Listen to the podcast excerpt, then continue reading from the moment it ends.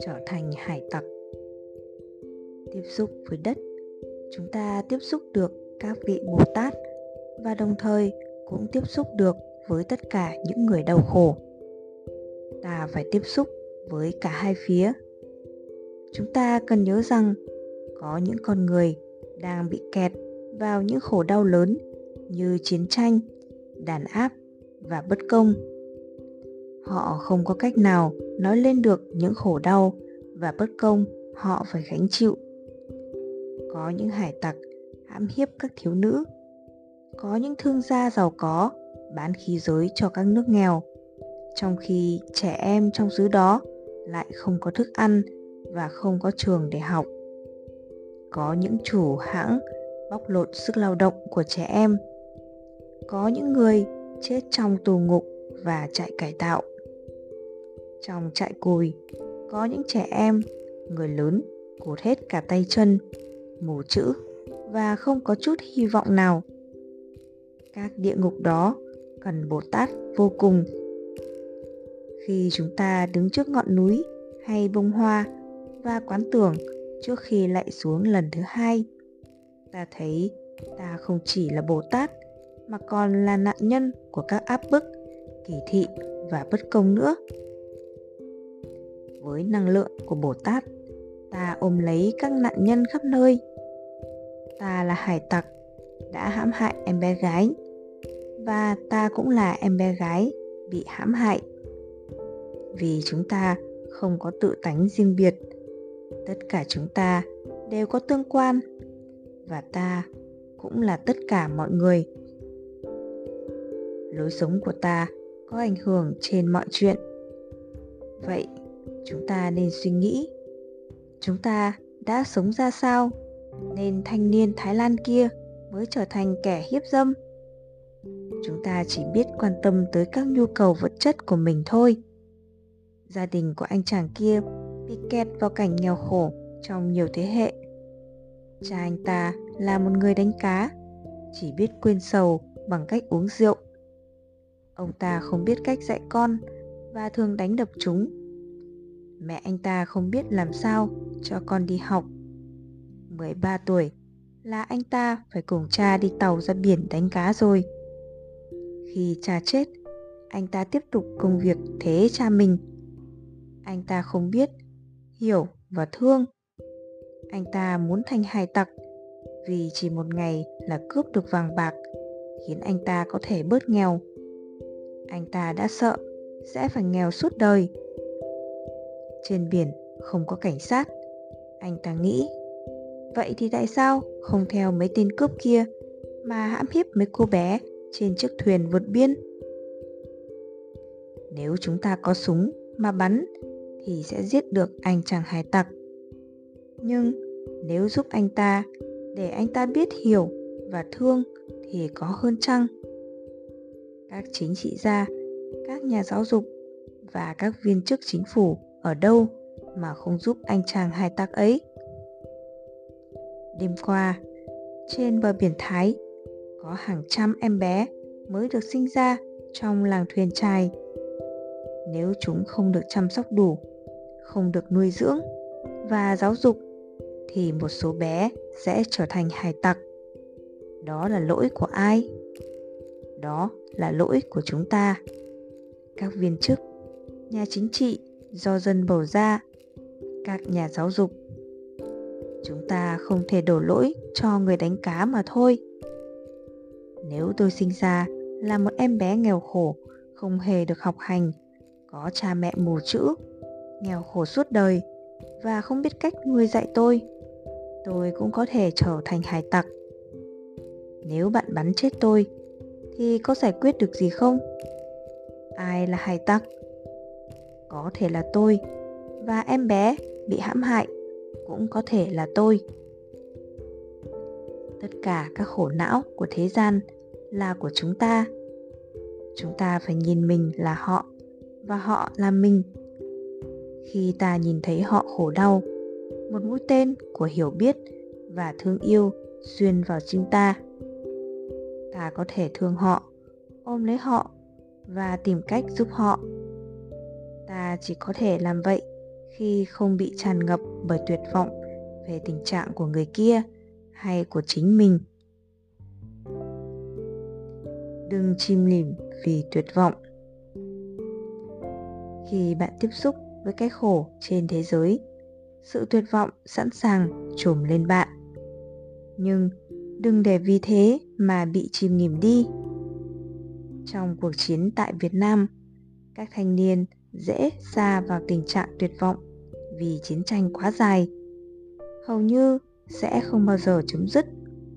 Nó giống như tình trạng tại trung đông. Các thanh niên do thái và palestine cảm thấy như chiến tranh sẽ không thể chấm dứt. Chúng ta thực tập để bảo vệ trẻ em và chính chúng ta không bị tuyệt vọng. Bồ tát có thể đứng dậy và cưỡng lại sự tuyệt vọng nhờ khả năng lắng nghe, yêu thương và hiểu biết đủ để nhập cuộc. Khi lại xuống đất lần thứ hai, chúng ta tiếp xúc với các bồ tát lớn nhỏ khắp nơi. Chúng ta cảm nhận được năng lượng của quý ngài. Súc vật, cây cỏ và đất đá cũng đau khổ vì lòng tham của con người. Đất, không khí và nước khổ đau vì chúng ta làm ô nhiễm chúng. Cây cối khổ vì ta phá rừng để kiếm lời. Một số sinh vật bị tuyệt chủng vì môi trường sinh sống của chúng trong thiên nhiên bị phá hủy.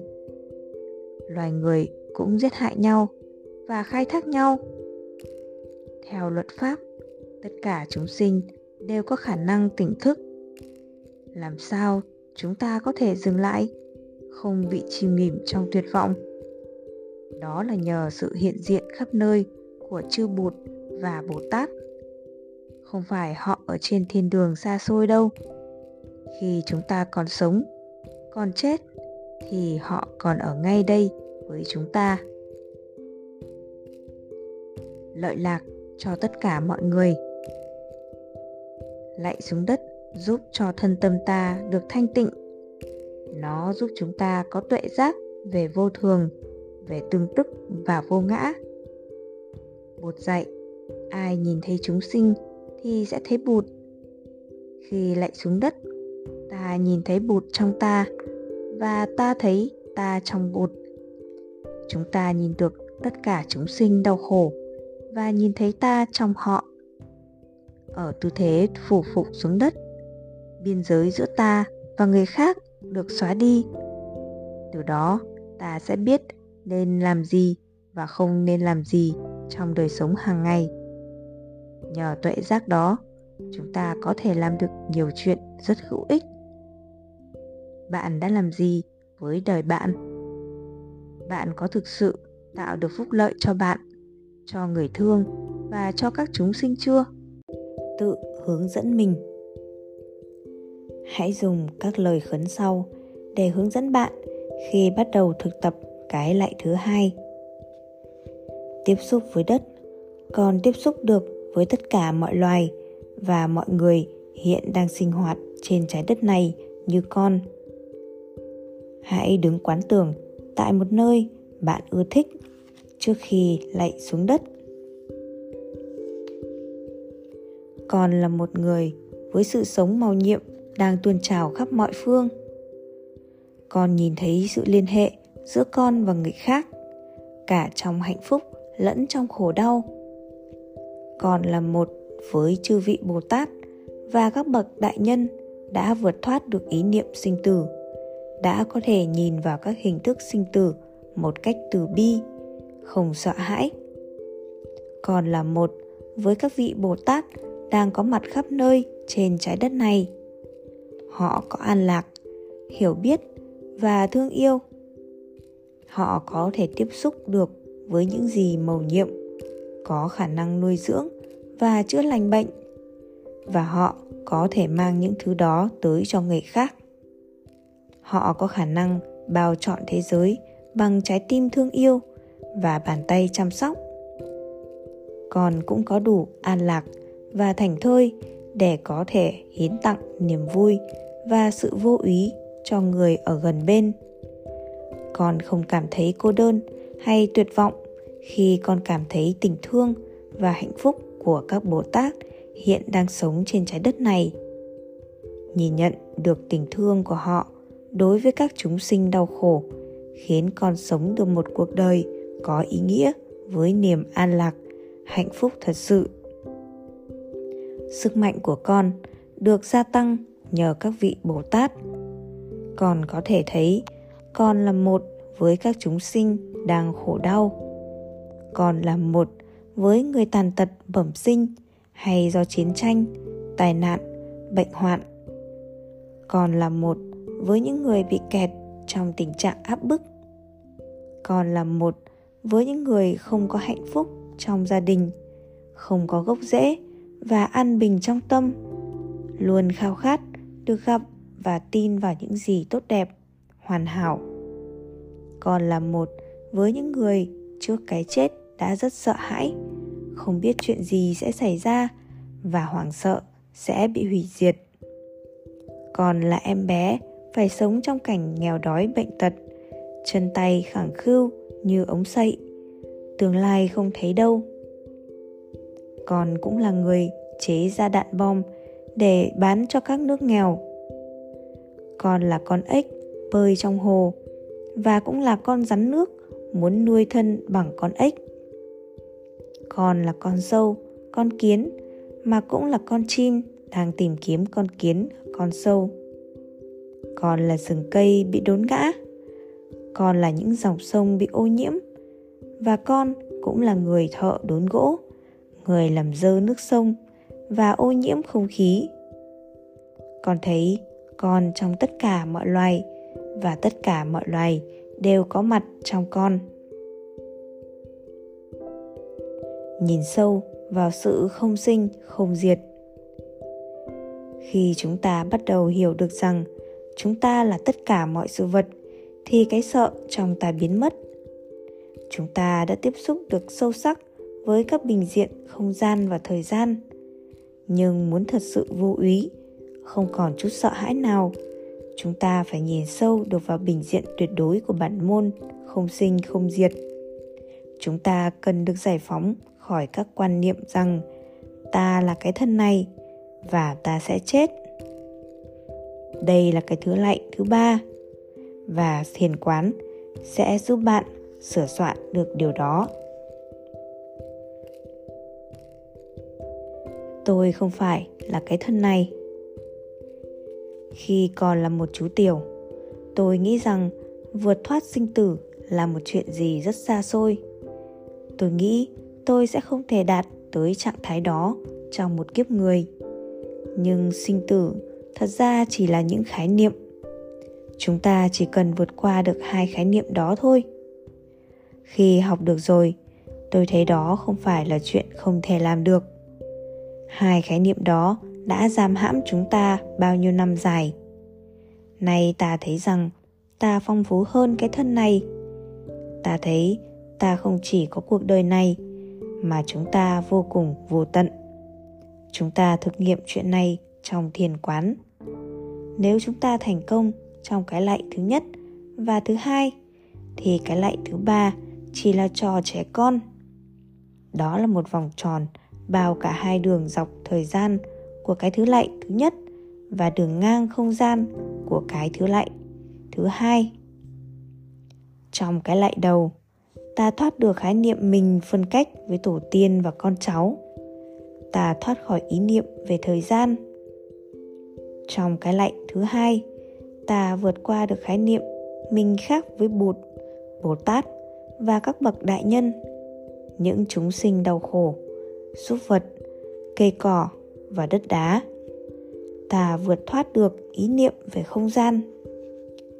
Lần này, ta lại xuống và buông bỏ cái nhìn thân này là ta. Buông bỏ ý niệm, ta là một chủ thể có sinh, có diệt. Bình thường, ta nghĩ thân này là ta.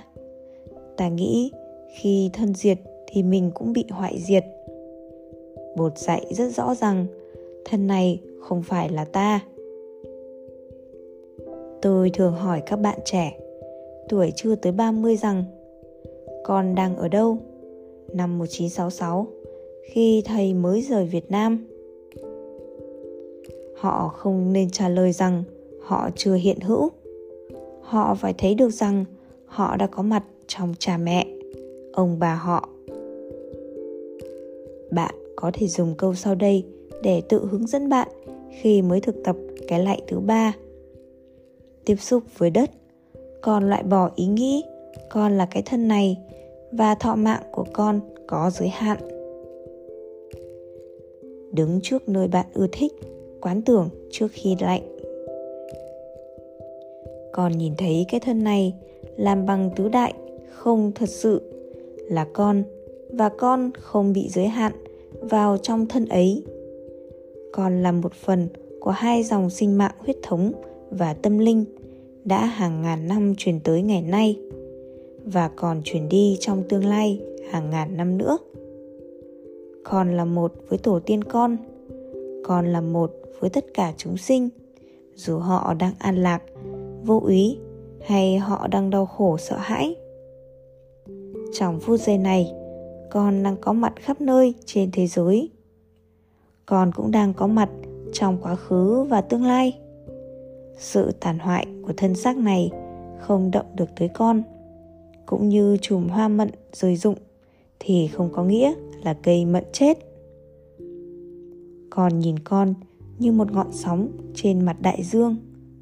Bản chất của con là nước trong đại dương. Con nhìn thấy con trong tất cả các ngọn sóng khác và thấy các ngọn sóng đó cũng có trong con. Sự biểu hiện của hình hài ngọn sóng không ảnh hưởng tới đại dương. Pháp thân và trí tuệ của con không sinh cũng không diệt. Con nhìn thấy con trước khi thân con biểu hiện và sau khi thân con tan rã. Ngay giây phút này con cũng thấy con đang hiện diện bên ngoài thân này. 70, 80 năm không phải là tất cả cuộc đời con. Thọ mạng của con cũng như chiếc lá của các vị bụt không bị giới hạn bởi thời gian. Con đã vượt qua được ý niệm cho rằng cái thân này là một thực thể riêng biệt với thời gian và không gian. Những ai trong các bạn đã tiếp xúc sâu sắc được với bản chất của thời gian và không gian thì có thể tiếp xúc được với bình diện tuyệt đối với bản môn. Sau khi tiếp xúc với sóng, bạn học cách tiếp xúc với nước.